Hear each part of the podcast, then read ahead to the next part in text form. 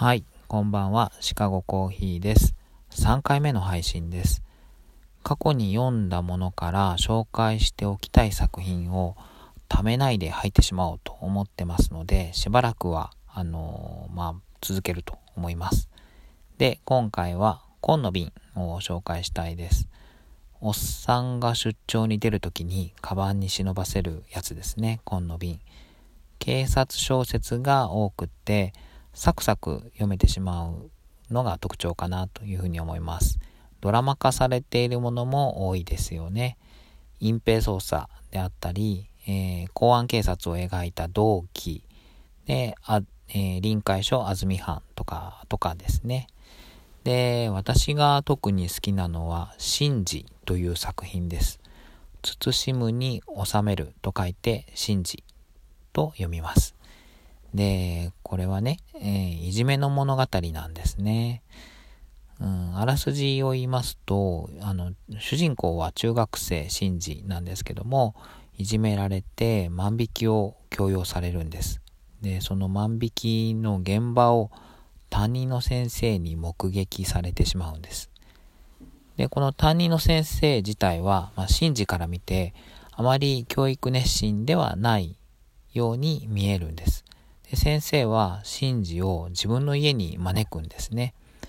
で、先生はシンジに対して叱るでもなく何をしてあげるというわけでもなくて、先生は好きなガンダムのプラモデルを作るんです。ひたすらガンプラを作るという先生なんですね。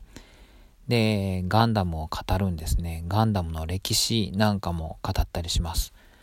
ガンダムの歴史っていうのはそのアニメの歴史とかではなくて、作品の中のこの宇宙世紀何年ジオン軍がどうたらこうたらというですねガンダムの中のそのものの歴史を語ったりするんですね。先生はねオタクなんです。でもう学校に行きたくなかったらここに通えばいい。そんなことを言う先生なんですね。で先生があまりにガンプラを熱心に作るのでだんだんとシンジも興味を持ち始めてくるんですね。それ面白そうだなと。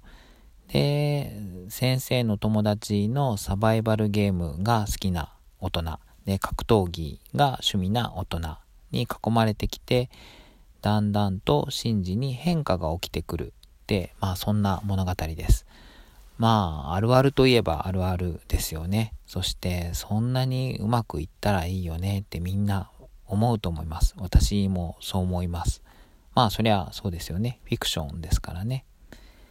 でもね、あの、紹介したくなったきっかけがあるんです。これが、えー、おとといなんですけども、土曜日かな ?4 月3日の朝日新聞に、あの花束みたいな恋をしたのノベライズ版の書評、本の紹介を、あの子は貴族の原作者の山内真理子さんが、あの、書評を書いてたんですね。その記事をね、私読みまして、その記事の内容はね、本当にすごい、えー、素晴らしかったんです。で、その中の一文、特に気になったというか、私の心を打ったのがですね、一文がありましてね、えー、サブカル系の人間は一般社会に出るとある種の死を経験する。激しく摩耗し、適応する過程で人間が作り変えられる。体育会系とも趣味に生きる確固たる意志を持つオタクとも違う独特の文化的傾向だ。です。この一文、いや、すごいですよね。おーって思いましたよね。で、あの映画を見られた方、花束花束みたいな恋をしたの映画を見られた方は、ああ、もうあのシーンだなとあれだけね、あの仕事を始めて食らってしまう麦くんですね。で、その影響を受けてしまう絹ちゃん。この社会に、社会に出ることが発端で、少し、その、まあ、趣味で繋がってる二人にほころびが生じ出すと、そのきっかけになった場面ですね。いろいろ思い出しますよね、場面を。それと、あと、また別の映画なんですけどもね。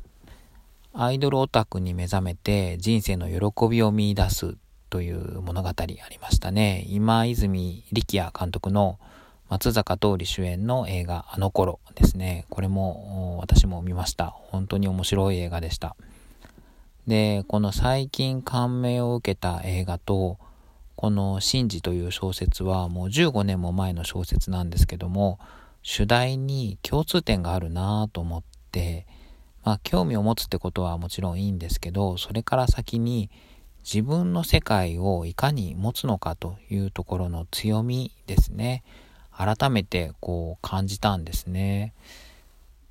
で、特に今、まあ春先なので、新生活に移られた方も多いと思いますし、今ちょうど第1週が過ぎたので、いよいよこれからですね、あのまあ適応していくのに苦労してしまう、行き詰まってしまうという方も多いんで、この季節に合うテーマかなというふうに思って今回紹介してみました。